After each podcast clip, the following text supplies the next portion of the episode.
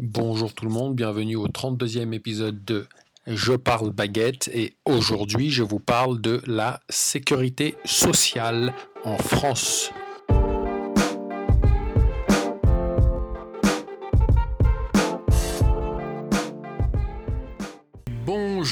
Bienvenue à tous au podcast Je parle baguette. Je m'appelle Charles et chaque jour, du lundi au vendredi, je poste à peu près 10 minutes de moi en train de parler seul ou avec d'autres personnes en français afin de petit à petit vous habituer à cette langue qui est le français. Donc n'hésitez pas à vous abonner, à mettre une bonne note si cela vous plaît. Et je vous souhaite un très très bon podcast. À tout de suite.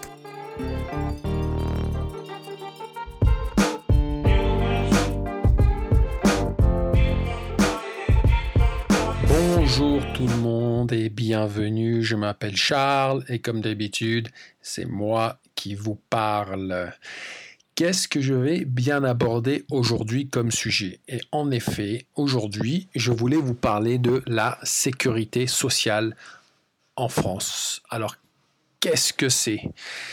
La sécurité sociale en France, c'est l'ensemble des dispositifs et d'institutions majoritairement privées qui ont pour fonction de protéger les individus des conséquences d'événements de situations diverses, généralement qualifiées de risques sociaux. Alors ça, c'est la définition, euh, la première phrase de la sécurité sociale en France sur Wikipédia. Mais qu'est-ce que ça veut dire en clair?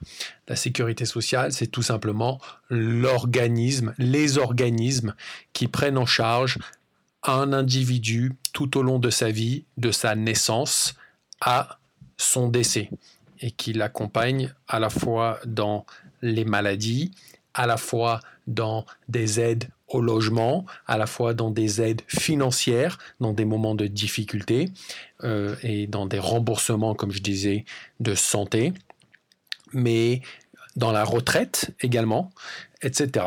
Donc, il faut savoir que nous, les Français, nous sommes un petit peu mal habitués, comme on dit. C'est-à-dire, on a un système en France de... On va parler de la santé pour commencer.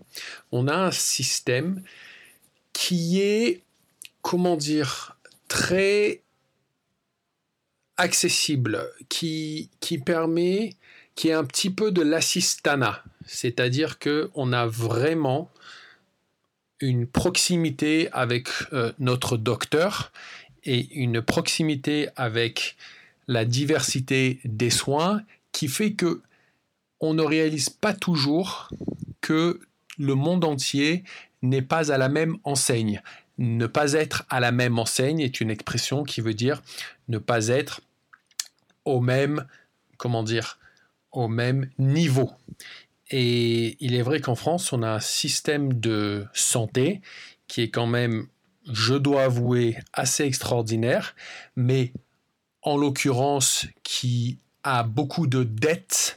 Je pense que la dette liée à la santé en France est proche de 12 milliards d'euros, je crois. Je vais regarder maintenant sur Internet pendant que je vous parle. On parle du trou de la Sécu, le trou de la sécurité sociale, le trou de la Sécu. Et qu'est-ce qu'il me dit ici en 2018 quasiment annoncé à la commission des comptes alors que le gouvernement établit jusqu'ici un déficit de 2,8 milliards 2,8 milliards d'euros, il pourrait finalement être de l'ordre de 300 millions.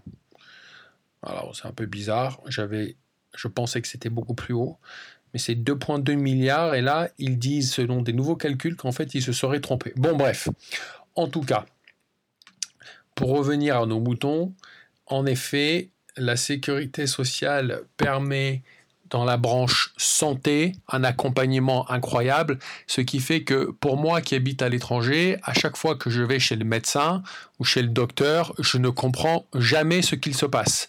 Je ne comprends pas ce que les gens essaient de me dire. Il y a un vrai décalage dans la conversation avec le médecin à l'étranger pour un Français c'est une, c'est une angoisse, c'est une vraie frustration et parfois même une, un vrai sujet de discorde et d'énervement. Pour ma part, j'ai grandi en France, mais j'ai également déménagé et j'ai vécu aux États-Unis pendant à peu près 8 ou 9 ans. Et maintenant, cela fait à peu près 3 ans que j'habite en Angleterre.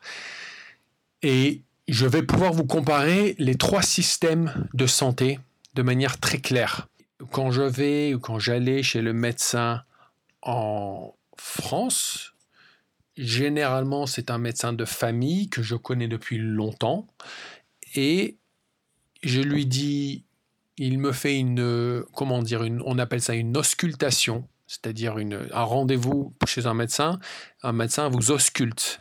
Un médecin fait une auscultation et il l'établit si vous avez bien sûr de la fièvre, il regarde un petit peu comme d'habitude dans vos oreilles, dans, au fond de votre bouche, euh, éventuellement il prend votre tension, etc.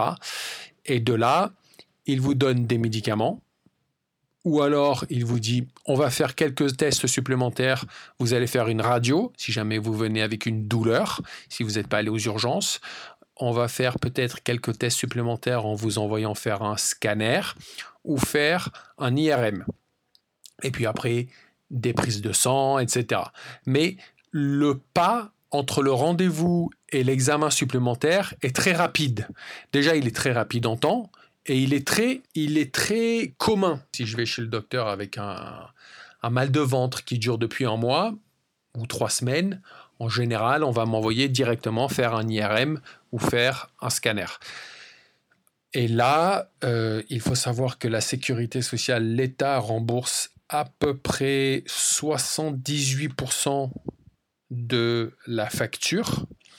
Ensuite, vous avez ce que l'on appelle une une mutuelle de santé, qui est quelque chose que vous payez au travers de votre salaire, qui rembourse à peu près 13%. Mais alors c'est là où les gens disent est-ce que tu as une bonne mutuelle ou est-ce que tu n'as pas une bonne mutuelle?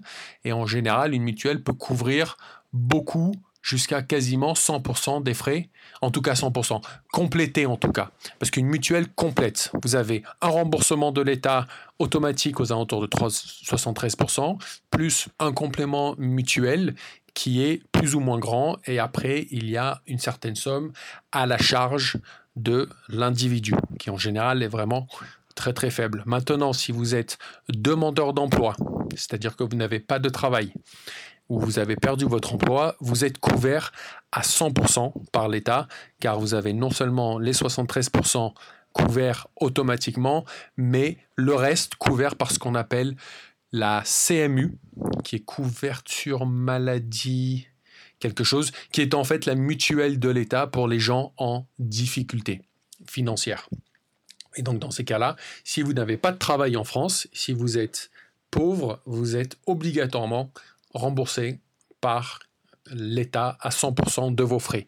Donc si demain vous avez un cancer, vous pouvez aller vous faire soigner et passer des mois à l'hôpital avec des chimiothérapies, des radiothérapies, etc. Aux États-Unis, c'est complètement différent. Aux États-Unis, quand vous appelez le docteur pour un rendez-vous, la première question qu'il vous pose, c'est comment est-ce que vous allez payer? Qui m'a toujours beaucoup surpris. C'est d'ailleurs, je me suis, je me rappelle la première fois, je me suis énervé. J'ai pas compris pourquoi on m'a demandé ça. Pourquoi est-ce que le médecin m'a demandé comment j'allais payer? J'ai trouvé ça insultant. J'ai trouvé ça euh, outrageant. J'ai trouvé ça euh, débile. Et euh, j'ai vraiment été perturbé par ce système qui vous demande d'abord comment vous allez payer, car si vous ne pouvez pas payer, bien sûr, ou s'il soupçonne que vous ne pouvez pas payer, vous n'aurez pas de rendez-vous. Donc, moi, j'ai un ami comme ça aux États-Unis qui est mort à 25 ans, car il ne pouvait pas se payer sa chimiothérapie pour son cancer. Et donc, il m'a dit un jour, bah, je n'ai pas l'argent, je peux pas je peux pas payer donc bah je, je vais mourir et j'ai trouvé ça vraiment vraiment vraiment perturbant en tant que français c'est quelque chose qui que l'on ne comprend pas c'est quelque chose qui n'est pas dans notre système de pensée donc c'est très bizarre en Angleterre c'est encore différent en Angleterre, c'est une autre frustration pour nous les Français, mais c'est quand même un bon système.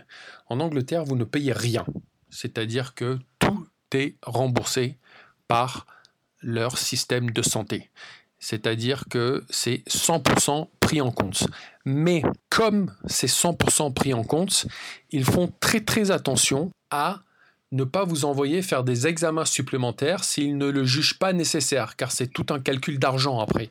Et c'est normal, euh, ils vont pas envoyer n'importe qui faire un scanner ou faire un IRM ou faire une radio ou une prise de sang s'ils considèrent que le risque n'est pas élevé ou que leurs premiers examens de base ont établi qu'il n'y avait pas besoin d'aller faire des examens supplémentaires. Alors pour nous les Français, c'est très compliqué à comprendre parce que au moindre doute, les Français vont vous envoyer faire un examen supplémentaire. Le moindre doute, c'est-à-dire qu'ils sont sur cette vision des choses qui est, ils préfèrent prévenir que de guérir. En Angleterre, en tant que Français, dans notre frustration, on a l'impression qu'ils préfèrent guérir que prévenir. Et alors, qu'est-ce que j'entends par là? Prévenir, au lieu de guérir, guérir au lieu de prévenir. Donc c'est-à-dire, j'ai l'impression qu'en France, on essaie de prévenir au lieu de guérir, alors qu'en Angleterre, on essaie plutôt de guérir au lieu de prévenir. Mais je comprends, c'est pas par choix. Forcément, quand un système rembourse à 100% tous les frais médicaux, bon, je peux comprendre qu'il y a une volonté d'économie qui faille que on peut pas envoyer tout le monde au moindre soupçon, faire un scanner ou un IRM. Et alors je vais finir avec mon exemple. Mon exemple, et pourquoi c'est ce pourquoi je vous parle de ça, j'ai eu, et j'ai encore un petit peu, mais des vertiges avec la tête qui tourne. Je suis jamais malade. Et là, j'ai eu des vertiges. Et donc, je suis allé chez le docteur. J'étais très inquiet. Ça faisait deux semaines que ça durait. Et je suis allé chez le docteur. Il m'a pris ma température. Il m'a dit Ne t'inquiète pas, ça va passer, si ça s'empire, reviens me voir. Et alors pour un Français comme moi, me dire ne t'inquiète pas, ça va passer alors que je n'arrive quasiment plus à marcher parce que j'ai la tête qui tourne, c'est quelque chose de, de surhumain pour moi à entendre. C'est juste pas possible parce que je suis très mal habitué en France. À ce stade-là, on m'aurait directement envoyé faire un scanner ou un IRM et on m'aurait dit Charles, tu as quelque chose, on soigne. Charles, ne t'inquiète pas, tu as rien, on a regardé, tu peux rentrer chez toi, ça va passer. Voilà, donc euh, maintenant, à nous de nous adapter parce qu'on est assez mal habitué, mais en même temps, on ne peut pas cracher dans la soupe.